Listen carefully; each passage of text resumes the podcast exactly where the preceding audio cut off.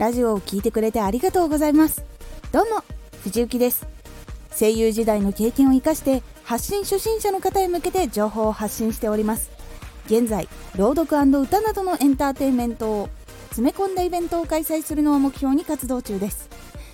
今回は滑舌が気になっていて滑舌を良くしたいと思っている方へ声優芝居のトレーニング方法で使われている母音法をお伝えします。多くの声優養成所専門学校で教えられている方法です。他にもライオンキングなどで有名な劇団四季もこの方法を使ってトレーニングをしています。私の一番最初の先生が劇団四季の方で劇団四季法ってその時教えてもらいました。その時からずっと結構使っているトレーニングでございます。このトレーニングのやり方は文章の文字をすべてあいうえおの母音にして読むというトレーニングです。実際にやっていきますね。まずは普通に読みます。文章をね。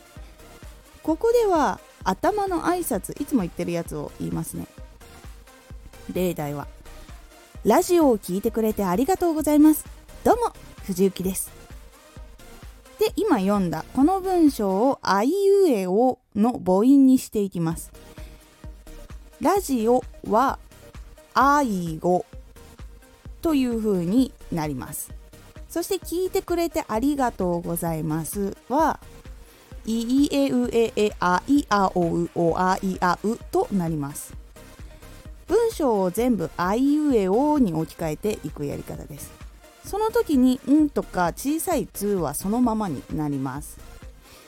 全部あいうえおにしたら口と顔を大きく使ってあいうえおになった文章を読んでいきます。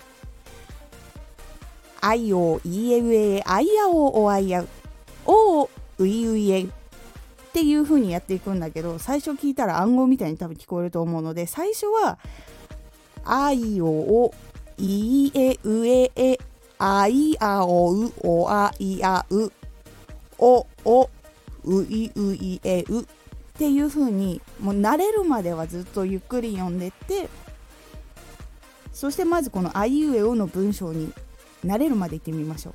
で慣れたら文章を読む時と同じ感覚になるように読んでいきましょう。で注意ポイントは「あいおお」とか「いいえ」など、まあ、ラジオをとか聞いてとかのところの「い」が重なったりとか「お」がつながってたりっていうところですね。ここがあると結構発音しにくくなったりすることが多いので気をつけて発音をするようにしてください。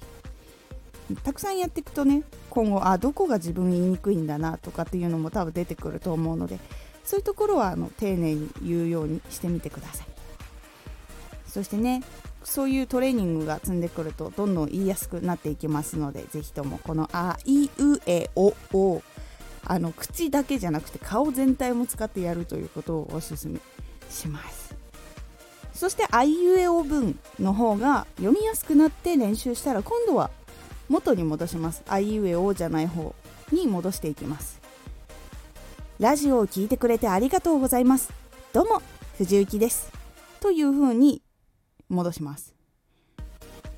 っていうやり方になります。これ結構効果的なのでやってみてください。これをやることで口と顔の筋力もつくしどうしたら綺麗に発音できるかも分かっていくので続けてみてください。日本語はあいうえおが必ず入っている言葉でほとんど構成されてます。さっき言った「うん」とかちっちゃい「つ」とかっていうのはちょっと変わってくるんだけど。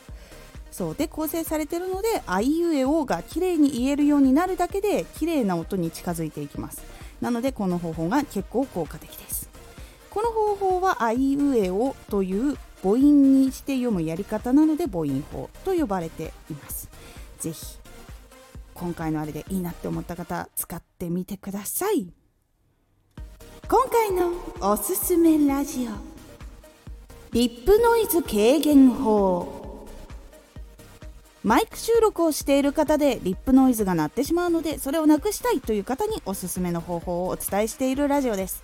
気になった方はぜひ概要欄から聞いてみてください。このラジオは声優時代の経験を生かして初心者でも発信者になれるラジオを放送中。最新情報を逃さず受け取りたい方はフォローがおすすめです。アーティスト YouTuber 配信活動などで感じたことも発信していきますのでぜひ活動の参考にしてみてください。ではまた。